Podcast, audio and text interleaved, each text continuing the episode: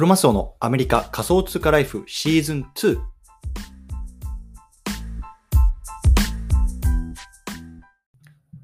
皆さんおはようございます。アメリカ西海岸在住のクロマスオです。今日は5月の13日金曜日の朝ですね。皆さんいかがお過ごしでしょうか？今日も早速聞くだけアメリカ仮想通貨ライフ始めていきたいと思います。よろしくお願いいたします。さて、今日なんですけれども、今日のテーマは、今押さえておきたいブルーチップ NFT コレクション5選2022年5月版ね、こんなテーマで話していきたいなと思います。でね、まあ、昨日はね、ちょっとこのブルーチップの NFT ってそもそもどういうものなのとかね、どういうところにね、こう価値があるのとか、まあ、そういうようなね、ちょっとブルーチップ NFT っていうね、こう言葉に対するね、こう定義とか、まあ、あのそういうような話をしてきたんですけれども、今日はね、こう具体的に、こう、じゃ今ね、この2022年の5月現在で、こうね、押さえておいた方がいいようなね、コレクションっていうのね、まあ、たったの5つだけね、うん、た多分いくつ、あの、10個ぐらいあると思うんですけど、とりあえずね、5つだけ、これだけは押さえておいた方がいいよっていうところをね、まあ、あの、今日はこう僕が独自でね、こうピックアップして話していきたいなと思いますのでね、興味がある方はぜひ聞いてみてください。はい。ということでね、まあ今日ね、なんでこんな話をしようかなと思ったんですけれども、まあね、ちょっと今株式のマーケットとか、まあ、仮想通貨のマーケットとかね、まあ、いわゆるリスクアセットって言われるマーケットっていうのは、まあ、軒並みね、暴落してますよね。まあ一つね、こう大きな原因と考えられるのは、やっぱりね、こうアメリカを中心にね、こうインフレっていうのが、まあ、少し高止まりしてしまっていて、まあ、景気がね、こう減速していくだろうと。で、まあ、こうこれからね、こう金利がどんどんどんどん上がっていくっていうようなね、あのところも含めて、まあ、こういうようなリスクアセットから、まあ、少しね、こうキャッシュとか、まあ、そういうようなちょ安全資産っていうところにこう資金が流れ始めてるっていうところがね、まあ、大きな原因だって、まあ、言われてるらしいんですよね。まあ、正直僕もね、この経済のこととかっていうのは、まあ、あのこう、まあ、多分最低限のことしかね、こう知らないので、まあ、一般的にはそういうふうに言われてるよっていうところで、まあ、それがね、まあ、こういうような仮想通貨とか、NFT っていうところにも波及しているというような感じだと思うんですけれども、まあね、あの特にね、こういう時だからこそね、やっぱりまあこう市場をね、落ち着いてね、こうなんだろう、まあ、勉強する時間がね、取れるというかね、いろいろガチャガチャやらなくても済むわけじゃないですか。そうなのでね、まあ、こういう、ね、ようなね、こういわゆるなんだろうな、あのまあ、暇だ、暇というか、あのね、時間が取れるような時をね、見計らってね、まあ、少しこう勉強しておきたいなっていうところも含めてっていうね、こう僕の思いも含めてね、こう皆さんにこうアウトプットしていきたいなと思ってね、今日はこういうようなテーマを取り上げてます。はい。ということでね、ちょっと前置き長くなったんですけれども、あの今日はね、5つあのコレクションをね、ご紹介したいなと思います。でね、先に結論言っていくと、この5つですね。1つ目、 CryptoPunks。2つ目、BAYC、MAYC。そして3つ目、 Azuki。そして4つ目、 Doodles。そして5つ目、 Moonbird。ね、この5つのあのコレクションについてね、まあ、ささっとあのトータル10分程度でね、話していきたいなと思いますので、よろしくお願いいたします。というところでね、早速見ていきたいと思うんですけど、まず1つ目、 CryptoPunks ですね。もうこれね、あのもうあの疑う余地がないでしょう。ね、あのこれ、いわゆるドット絵のね、こう、いわゆるこう NFT ブームのね、こう火付け役みたいな NFT のコレクションになってますけれども、まあね、えっと、今、どうだろうな、これ、フロア価格って、 OpenSea で書いてないんですよね。なんで多分売られてないのかな。あのなので、でも1体多分2、3000万ぐらい日本円で、まあ、すると思います。うん。で、トータルのボリュームでもね、もう圧倒的にね、こう、あの過去の、えっと、トータルのね、期間で見ても1位だというような話になっていて、これは2017年かなあにローンチしたんですけれども、当時はね、フリーミントって言って、まあ、あの無料で配られてるらしいんですよね。そう。で、合計1万体のクリプトマックスね、無料。それがね、今2、3000万になってるっていうね、まあ、恐ろしいあのコレクションなんですけれども、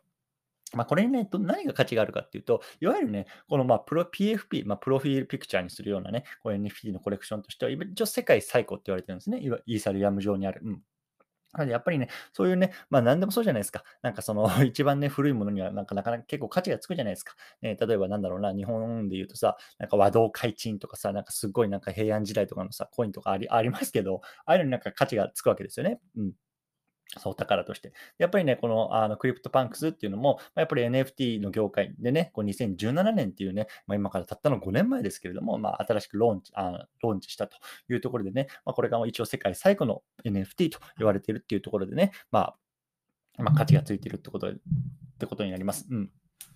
でこれがね、まあ、1つ目ですね。はい。で、2つ目なんですけども、BAYC、MAYC っていうところでね、まあ、いわゆる Bored Ape Yacht Club って言われるあと、ミュータント・エイプ・ヨット・クラブ。ね。あの、こういうようなコレクションですね。あの、で、これ、聞いてる皆さんの中にもね、こう、猿の絵をね、した、あの NFT っていうのを、まあね、こう芸能人とか、あのいろんな方のプロフィールピクチャーでね、見る見ることが多いと思うんですけど、いわゆるね、この猿の絵ですね。で、これがね、今、フル価格90イーサぐらいしてますね。90イーサだから大体2000万ぐらいですか。うん、すごいですよね。この猿の絵、結構ね、気持ち悪いと僕は個人的に思ってるんですけど、そのこの絵がね、まあ100、今、1000万、え？そう、100イーサぐらいしてるわけですよね。うん。で、これ何がすごいかっていうと、あのーなんでこれがね、有名になったかっていうと、これもね、ローンチをね、ちょうど1年前ぐらいにされて、たった1年前でね、もう、あの、こんだけの地位を確立してるんですけれども、いわゆるね、この芸能人とか、まあ、インフルエンサー、まあ、セレブって言われる人たちがね、この BAYC をこうアイコンにするっていうのがね、もうかまあ、トレンドになってるんですよね。で、例えばね、あの、サッカー選手のネイマールとか、あとはテニス選手のセリナ・ウィリアムズさんとか、まあね、ああいうような方々もこういうようなあのものをこうプロフィールピクチャーにしてますし、アメリカでもね、こういろんなセレブ、例えばなジャスティン・ビーバーとか、ああいう人たちもね、こう BAYC を買って、こうあのプロフィールピクチャーにするって、いわゆるね、こうステータスになってるんですよね。で、昔だったらさ、なんだろうな、あのちょっと僕もブランドものあんまり詳しくないですけど、なんかわかんない、プラダとかさ、あのグッチとか、なんかそういうようなこうブランドものをね、身につけて、あの着飾るっていうのが一つのこうトレンドというかステータスだったと思うんですけども、もうね、今この Web3 の時代にこう移行してる今とか、NFT っていうのが流行ってる今では、こうね、この BAYC とか、この CryptoPunks って言われるようなね、すごく価値の高いと言われる NFT をこう Twitter とか、まあ、Instagram とかのアイコンにすることによって、あ、この人本当にこれ持ってるんだ、あ、すごいな、ね、そんな風にこう、影響力を出していくっていうようなね、まあ、すごく面白い時代に入ってるなって思います。うん。で、これが BAYC なんですけど、じゃあ MAYC って何なのかっていうと、あの、MAYC っていうのはこう BAYC にね、あのなんか少し なんだろう、薬薬をこうかけると、ちょっとこうとろけちゃうみたいな、あのコンセプトのもと作られた、あの、NFT みたいで、で、まあ少しね、こうなんだろう、ただれてる、ただれてるような、あの猿の絵なんですね。うん。で、まあ、なんだろうな、少し、えっと、ローエンドというか、あの、すごい、まあ、とっつきやすい価格になってるんですけど、それでも今フロア20イーサぐらいなんで、20イーサだとどれぐらいだ？今、4万ドルとか、だから500万ぐらいですよね。それでもそれぐらいするんで、まあ、あの一般人のね、まあ、僕も含めて、なかなかとっつきにくい価格にはなってるんですけれども、一応ね、そういうようなね、あの BAYC とか MAYC、ね、こういうようなコレクションが、まあ、とりあえずね、もう多分今一番世界で人気なんじゃないですかね。本当みんな喉から手が出るほど欲しいと言われているようなものになってます。この BYC とか MYC って、まあ、そのプロフィールピクチャーにする以外に何がすごいかっていうと、これね、持ってるだけでいろいろ降ってくるんですよね。例えばね、まあ、直近だとこのエイプコインって言われるような、まあ、いわゆるね、あの、コインですね、仮想通貨。で、これがね、まあ、降ってきて、降ってきて、持ってると、まあ、エアドロされるというか、あの、エアドロされて、それをね、例えばあの仮想通貨取引所とかでこう換金すると、まあ、それがね、まあ、実際のこうドルとか円とか法定通貨に変えられるっていうところで、もう本当持ってるだけでね、こうお金が降ってくるみたいな、まあ、そういうようなものになっていたりとか、あと、先々週ぐらいですか。ね、あの彼らも一応、なんだ、えー、メタバースの土地っていうのをね、こう、まあ、リリースするというところで、まあ、これ持ってるホルダーさんにはね、2、3個ぐらいこうなんかエアドロップされたみたいなんですよね。うん。やっぱその土地もね、なんかすごく、こうなんか、あのレアな土地にはこう、ね、値がついてるというようなものとかあるっていうところで、非常にね、あのー、持ってるだけで何かが起こるっていうね、こういう楽しさみたいのがね、やっぱりこのコレクションにはあるっていうところでね、まあ、すごく人気があるのかなと思います。はい。でね、これが2つ目だったんですけれども、まあ、早速3つ目いっていきたいと思います。で、3つ目、小豆ですね、小豆。で、これね、あの正直今回入れるかどうか迷ったんですけど、まあ、とりあえず、うん、まあ、入れとこうかなっていうところで、小豆はどっちかっていうとね、この、あの、アジア、なんか日本チ日本のね、こうアニメとか漫画チックな、ね、絵になってるんですけれども、まあね、あの日本人の方は、まあ、運営では関わってないっていうような話で、となんか中国、中華系かね、あのそのそういうようなね、ルーツの人たちがこう作ってるっていうようなコレクションなんですけれども、まあ、これもね、あのーすごく今人気ですよね。で、これね、ついもう本当5日前とかに、こうファウンダーの方がね、ちょっと問題発言をして、まあ、それについてのポッドキャストっていうのも僕撮ってるのでね、まあ、ちょっと過去の配信載せておきます。撮って、あの、見ておいていただきたいんです。聞いていただきたいんですけれども、まあね、あのーとりあえずね、うん、今のところはね、まあ、10位差ぐらいか。フロアが10位差ぐらいなので、落ち着いてるんですけど、まあ、これからね、あのまたここから上がっていけるのか、もしくはね、ここからもう下がっていくのか、ちょっとこの辺はね、ちょっと見物のうん、あのプロジェクトになってるかなと思います。で、この小豆もね、やっぱりこのギブアウェイというか、エアドロップっていうところでね、なんかこう砂豆？よくわかんないんですけど、なんかなんか降ってきて、でそれがすごく価値になってるとか、もう本当意味わかんないですね、NFT の世界って。もうなんか持ってるだけでなんか降ってきて、その何かを換金するともうなんかうん百万、うん千万になるような、まあ、本当意味不明な世界なんですけれども、まあ、そんなね、まあ、プロジェクトにもなってます、あずき。うん。で、4つ目、ドゥードルていうあのやつなんですけれども、これはね、あのどっちかというとこうポップでね、カラフルなあの NFT のにコレクションになってます。ですごくね、こう可愛らしいイメージで、どっちかというとね、なんだろう、今までのこう CryptoPunk とか BAYC とか、あの Azuki とかっていうと、割とね、なんだろうな、あのシャープなイメージなんですけれども、 Doodle はなんかカラフルでね、ポップなイメージで、うん、すごくなんだろうな、あの万人受けしそうなね、あの絵かなと、個人的には思ってます。うん。で、これもね、あのやっぱりフロアが今どれぐらいかな？ちょっと待ってみてみよう。うんえー、ドゥードル。ね、13、12イーサ、13イーサぐらいですね。だから、うん、どれぐらいだろう、3万ドルぐらいですよね。だからこれもすごくね、あの、人気になってますよね。うん。はい。で、最後、ムーンバーズ。これはね、あの、本当に1ヶ月ぐらい前かなに出て新しい、えっと、プロジェクトなんですけども、これはね、やっぱりこの今今の、この NFT とか、これからのね、あの資本主義っていうのところの、ね、にね、すごく風穴を開けるんじゃないかって言われるような、まあ、ものすごく面白いプロジェクトになってます。でムーンバーズって、あのどっちかというと、その資金調達のなんか側面が強いかなと思っていて、まあね、これ言葉の通り、こう、袋の絵なんですけれども、これをね、えっと、をリリースすることによって得たあの資金っていうのを、まあ、あの次のこうプロジェクトとかに使っていくとか、まあ、そういうようなあのものになっていたりとか、これをね、持ってるだけで、あの特定のね、なんだろうな、コミュニティにこう参加できるとか、まあ、そういうようなね、すごく面白いあのプロジェクトになってます。で、これ、ファウンダーの方々っていうのが、多分ベイエリアかな。あのアメリカの、ね、こうサンフランシスコとか、まあ、あのあっちの方のエリアで、まあ、すごく有名な、あまあ、あの連続起業家、アントレプレナーとかって言いますけれども、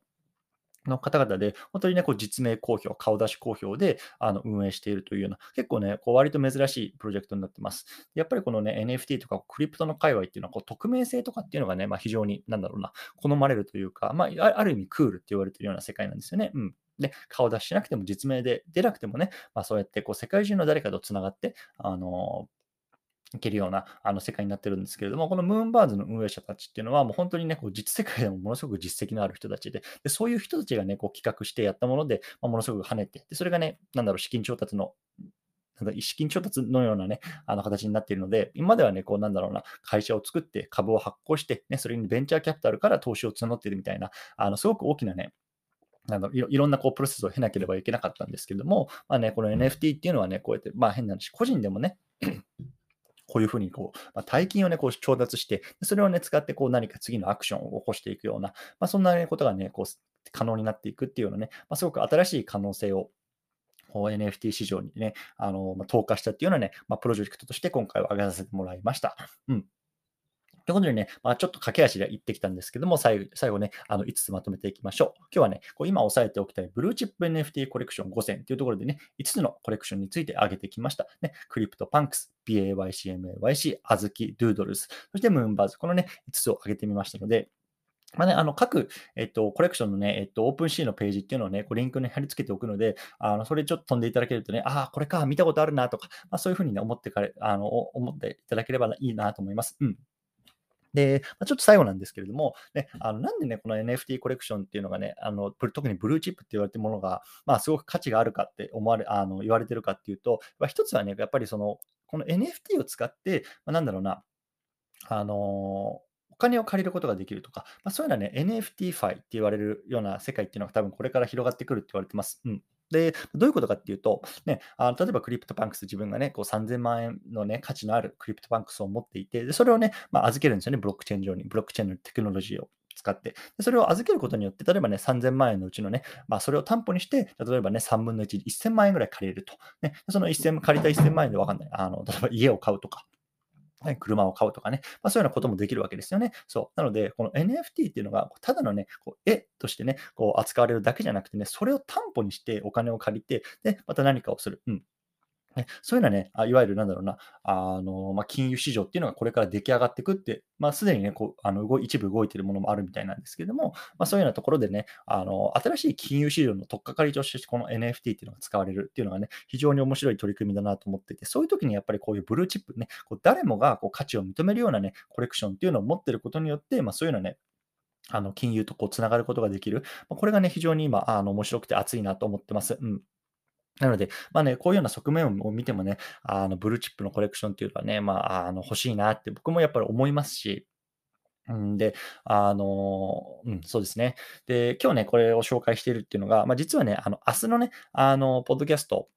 まあ、そか、週末か。週末のポッドキャストではね、まあ、新たにあのゲストをね、こうお迎えしたいなと思ってるんですね。で、そのゲストはね、アメリカのに住んでおられるニックさんっていう方なんですけれども、まあ、この方もね、多分僕が知ってる限り、今日挙げた CryptoPunk 以外の4つをね、こうお持ちなんですよ。で、やっぱりすごく、まあ、 blue chip NFT のコレクションホルダーっていうところで、まあ、なかなかね、僕みたいにこう、なんだろうな、自分がこう blue chip を持ってないと、やっぱりつながることができないようなあの方と、まあね、あの本当に運よく、まあ、つながることができて、まあ、少しね、あのお話聞かさせていただけるっていうところで、まあ、本当に非常に楽しみにしてます。で、まあ、さっきも言ったんですけど、あのやっぱりこのブルーチップのコレクションを持ってることによって、やっぱり他のね、そういうようなあの投資家とかコレクター、ね、ホルダーさんとつながれるっていう多分メリットがあると思うんですよね。ね例えばさ、あ、お前 BAYC 持ってるのか、俺も持ってるぜとか、ね、じゃあ今度わかんない、こういうコミュニティがある、あのイベントがあるから一緒に行こうぜとか、でそこにはね、こう BAYC しか持ってないね、ホルダーさんたちが集まって、そこでやっぱりいろんなこう意見交換をしてとか、ね、いわゆるなんだろうな、こう昔で言うとさ、まあ、貴族の集まりみたいな感じですよね。こうなんか特定の人たちしか集まれないような、まあ、コミュニティとかっていうのがあって、でそこに入るためにはね、こういうのはこうブルーチップの NFT のコレクションを持ってないといけない。うん、で、まあ、正直、あのやっぱそこに入るためには、何かしら持ってなきゃいけない。で、これを持ってるってことはある、ある種のステータスなわけですよね。今のこの現代社会において。こので、やっぱりなかなかね、そういう方とつながる機会がないんですけれども、まあね、本当に運よく今回そういう方とこうつながることができて、お話聞くことができるっていうところで、まあ、すごく本当興奮してますね。なのでね、まあ、あの正直僕もね、なんか何かしらこうね、一つ欲しいなと思ってて、こう最近ちょっと、